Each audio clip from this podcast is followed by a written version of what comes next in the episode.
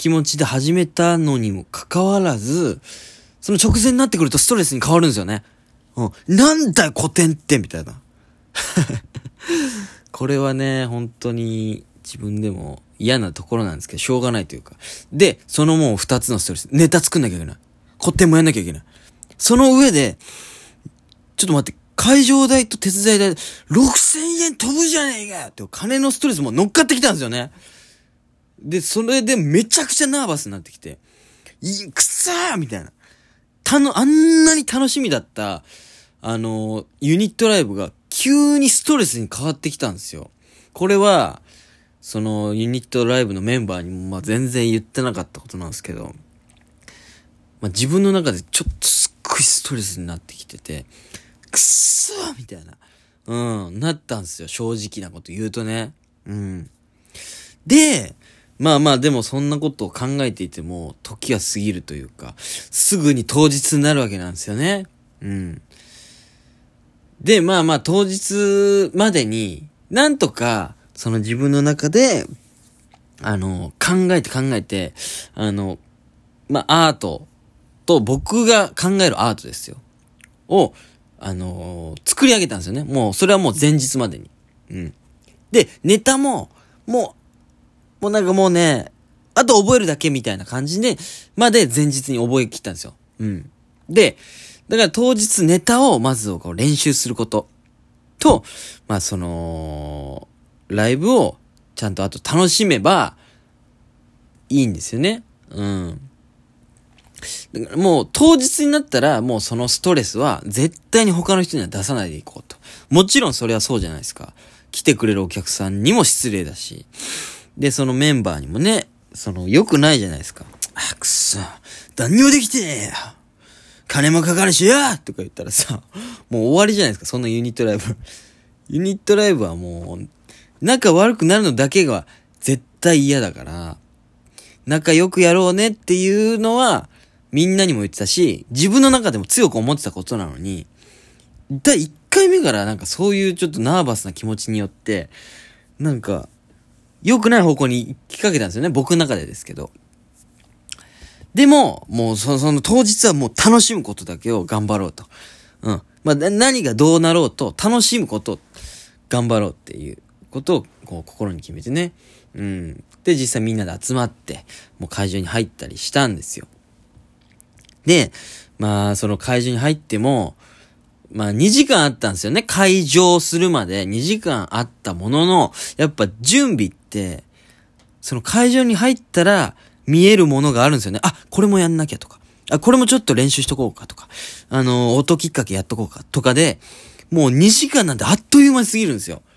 すぐに会場する時間になって。やべえもうネタの練習もま、ま、なんか、ままならないままもう時間来ちゃったよ、このなんか準備のストレスも乗っかってきちゃったんですよね。くっそ、もうやべえじゃん、みたいな。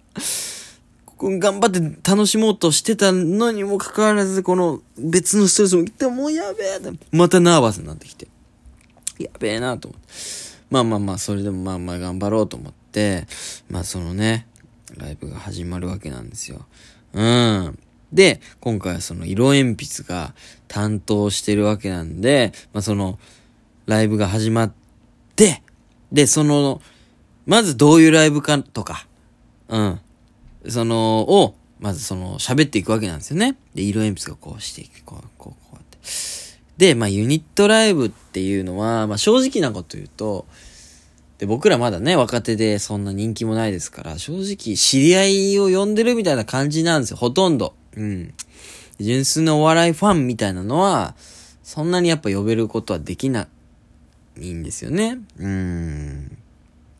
だから今回はまあ、正直そんな感じで、うん。だからそういうライブってのは、あの、あんまりお笑いをライブで見たことない人が来たりするもんなんですよ。だから、最初のトークとかがあんま受けないみたいな。これ結構あるあるなんですよね。芸人の主催ライブあるあるというか。うん。あるあるですけど、まあまあまあまあ、それにしてもなんか、ああ、ちょっと重いなーってちょっと思いつつトークをやってて。で、なんかそのライブ始まっても、なんか、音のきっかけを間違えちゃったり、うん、それは、まあその、音をや、担当してくれた後輩芸人は何も悪くなくて、こっちがちゃんと伝えるのができてなかったんですよね。だからなんか音のきっかけもちょっとグダッとなった時もあったり、うん、とか、グダグダちょっとしちゃった、なんかこのスパンとうまくライブとしていかなかったんですね。最初のトークのところとかは。うわぁ、これも大丈夫かなって、まあちょっとまたこれもナーバスになり、なりながらも、まあそのネタをやっていくと、どんどんお客さんも笑っていただいて、で、まあ各組え2本ずつ、まあ6本ネタを連続でやっていくわけなんですけど、後半とかね、もう結構受けるようになってきたんですよ。あったかくなってきた。その、うん。あの会場が重かったんですけど、まあ、ちょっとずつ笑い声が起きてきてて、すごいいい感じになって。で、そこに来て、また、色鉛筆がやりたい企画、チャーハン企画っていう、チャーハンの対決の企画をやったんですよね。うん。まあその詳細とかも、まあユニットラジオやったんで、そちらで聞いてもらえればなと思うんですけど、その時も結構ね、まあ内容で言うと結構グダグダになっちゃったんですよ。バラエティ企画として見た場合、結構グダグダ。うん。これは4人でも反省したんですけど、結構その立ち位置が、この人はもうちょっとこうした方が良かったんじゃないかとか、俺もうちょっとこうすればよかったなみたいな反省は尽きないぐらい、グダグダではあったものの、でも、そのグダグダも含めて、お客さんに結構笑っていただけたんですよね。うん。で、俺らも、グダグダしつつ、グダグダししてんの良くないなと思いつつも、それが楽しくはあったんですよ。だから、なんかその嫌な気は全くしなかったというか、反省点は残るけど、全然嫌な気持ちはなかったんですよ。で、最後のエンディングトークも結構まあ、あったかく見守っていただいて、で、そのライブは終わったんですよ。うん。で、その、まあその後ね、アフターパーティーというね、ザ・ザ・ W 以来の、その、お話し会があったんですけども、まあその前に、そのおひねり制だったんだ、このライブはね。うん。まあ一応、その、あんまりもらえないとは思いつつも、箱を持って一応、ありがとうございましたっていう、このライブの終わりの挨拶をお客さんに向けてしてたんですよね。そしたら、結構みんな楽しんでいただけたのか、いや、面白かったですよ、みたいな。また来ます、みたいな結構言っていただいて、そのおひねりに結構入れてくれたんですよね。ありがたい。僕が予想するより全然多く入れてくれた。たくさん入ったんですよ。正直なこと言うと。これはすごくありがたかったんですよね。うん。思ったよりだからそのおひねりで、その、お金が集まったんですよ。それはありがたいことに、本当に。でもそれって、ライブの満足度が低かったら、まあ、いくら知り合いでも入れないじゃないですか。うん。だから、そのお客さんの反応も、なんか嘘じゃなさそうだったんですよ。そのお世辞で、いや面白かったですよって言ってるわけじゃなくて、本当になんか楽しんでもらえてる感じ。いや、本当面白かったです。また来ます。みたいな。で、その、まあ、対価として、おひねりをちょっと入れていただいたんですよね。うん。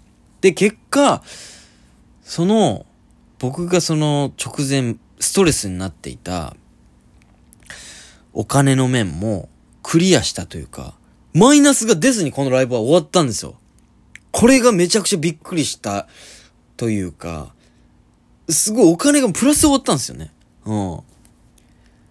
で、まあライブはその、アフターパーティーもして、そこもめちゃくちゃ楽しくて、みんな優しい方でめちゃくちゃ褒めてもらえたり、で、すごい笑ってくれるしね。もうすっごい笑ってくれる人大好きだから、芸人は。笑ってくれる人がタイプだからね、芸人って。本当にみんなに笑ってもらえて、めちゃくちゃ楽しく終われたんですよ。で、まあそのライブは終わったんですけど、だからこのライブ終わってね、あんなにナーバスだった直前、うん、ネタまあ考えなきゃいけない、えー、まあ、あと古典もやんなきゃいけないとか、で、あと、まあお金のストレスあったり、まあ準備とかいろいろあったんですけど、全部その、チャラになってたんですよ。うん。これが、なんでかってすごい考えたんですよね、僕は。それやっぱり今回のね、担当した色鉛筆の醸し出す雰囲気だと思ったんですよね。やっぱ彼はめちゃくちゃ優しい芸人なんですよ。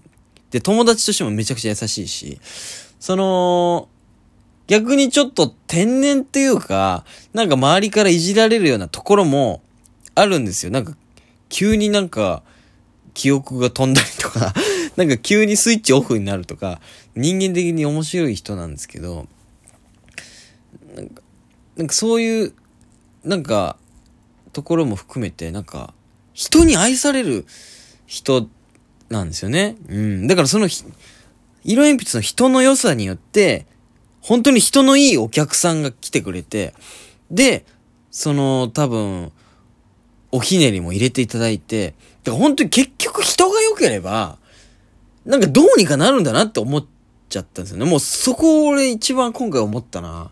なんかもっと準備できたなとかも、まあ、もちろんあるけど、なんか、いいやつでいるってすごく武器というか、結果なんとかなったっていうのがめちゃくちゃびっくりしたし、めちゃくちゃ学んだんですよね。うん。だから、芸人としてやっぱ求められるのって面白さだと思うんですけど、なんかもっとその下に人間の良さというか愛される力とかがある人が売れるのかもなって思いました。本当になんかその、こんなに、まあ、台本とかグダグダな企画とかでも、それも面白いのも人の良さだったし、なんかすごくそこを思いましたね。うん。だから次は僕が担当なんで、めちゃくちゃいい人でやろうと思いますね。